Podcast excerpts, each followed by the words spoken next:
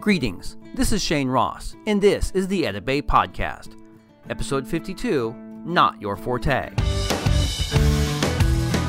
The Edit Bay is sponsored by Blackmagic Design. Do you have a camera that shoots to a compressed format? And do you want that camera that has an incredible image to shoot uncompressed or to a format that you can edit right away? Look no further than the HyperDeck Shuttle 2. The HyperDeck Shuttle dramatically improves the quality of video cameras and with its compact size, is the perfect portable field recorder. Shoot ProRes, DNX HD, or uncompressed direct to low-cost SSD drives. Blackmagic Design, leading the creative video revolution. As creative professionals, we know what it's like to be pigeonholed. Editors who mainly cut reality are reality editors. Editors who cut documentaries are documentary editors. Those who cut features are feature editors, and those who cut scripted TV are scripted editors, and corporate video editors, and wedding video editors, realty editors, and so on. And rarely do they stray to the other fields. Yes, there are the rare exceptions, but in general, it doesn't happen. Why? Well, it's because the producers and the networks feel that if you edit in one field, you don't have the skills to hack it in another.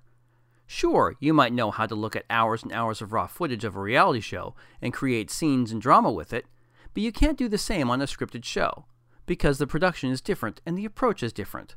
How one looks at a reality moment and cuts it down and paces it out is far different than how one approaches a dramatic scene and the pacing for that scene. While this is true, it doesn't mean we can't do it.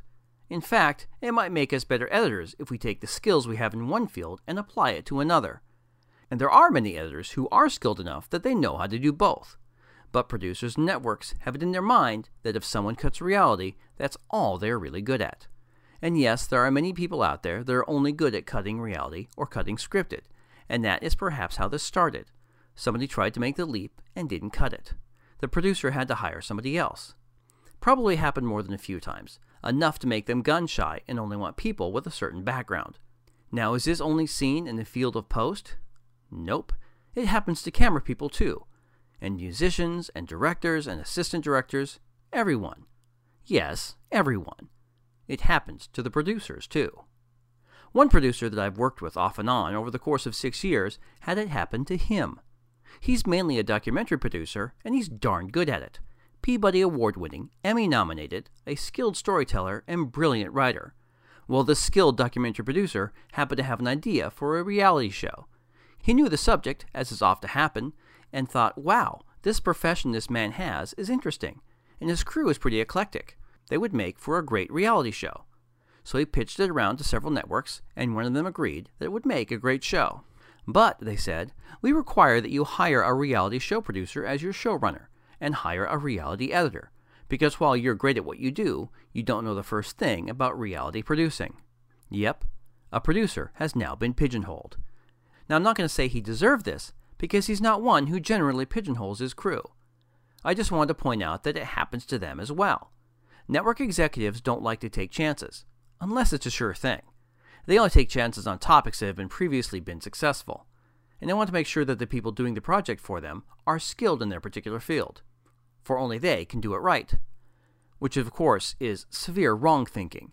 A good editor friend of mine, who mainly cuts commercials and music videos, once saved a feature film from oblivion and from a horrible cutting job done by not one, but two scripted feature editors who worked on successful films in the past. The project needed an approach that was not typical, needed a complete restructure, and my friend, who cut commercials with the director before, came in as a favor and made a mediocre film into a darn good one. Now, that producer friend of mine, who was told to get a reality showrunner and editor, well, after weeks of production and more weeks of post, the show really wasn't turning out as well as they had hoped. The approach the showrunner and editor took just wasn't working. The show didn't click. So the producer fired the reality guy and the reality editor and brought in his own editor. A couple more weeks were added to the post schedule, and in the end, the pilot turned out to be a great show. Their approach to it, unconventional to typical reality shows, was done with the documentary storytelling method and made it into a great show. Alright, that's it for this week. Please join me next time for a story from The Edit Bay.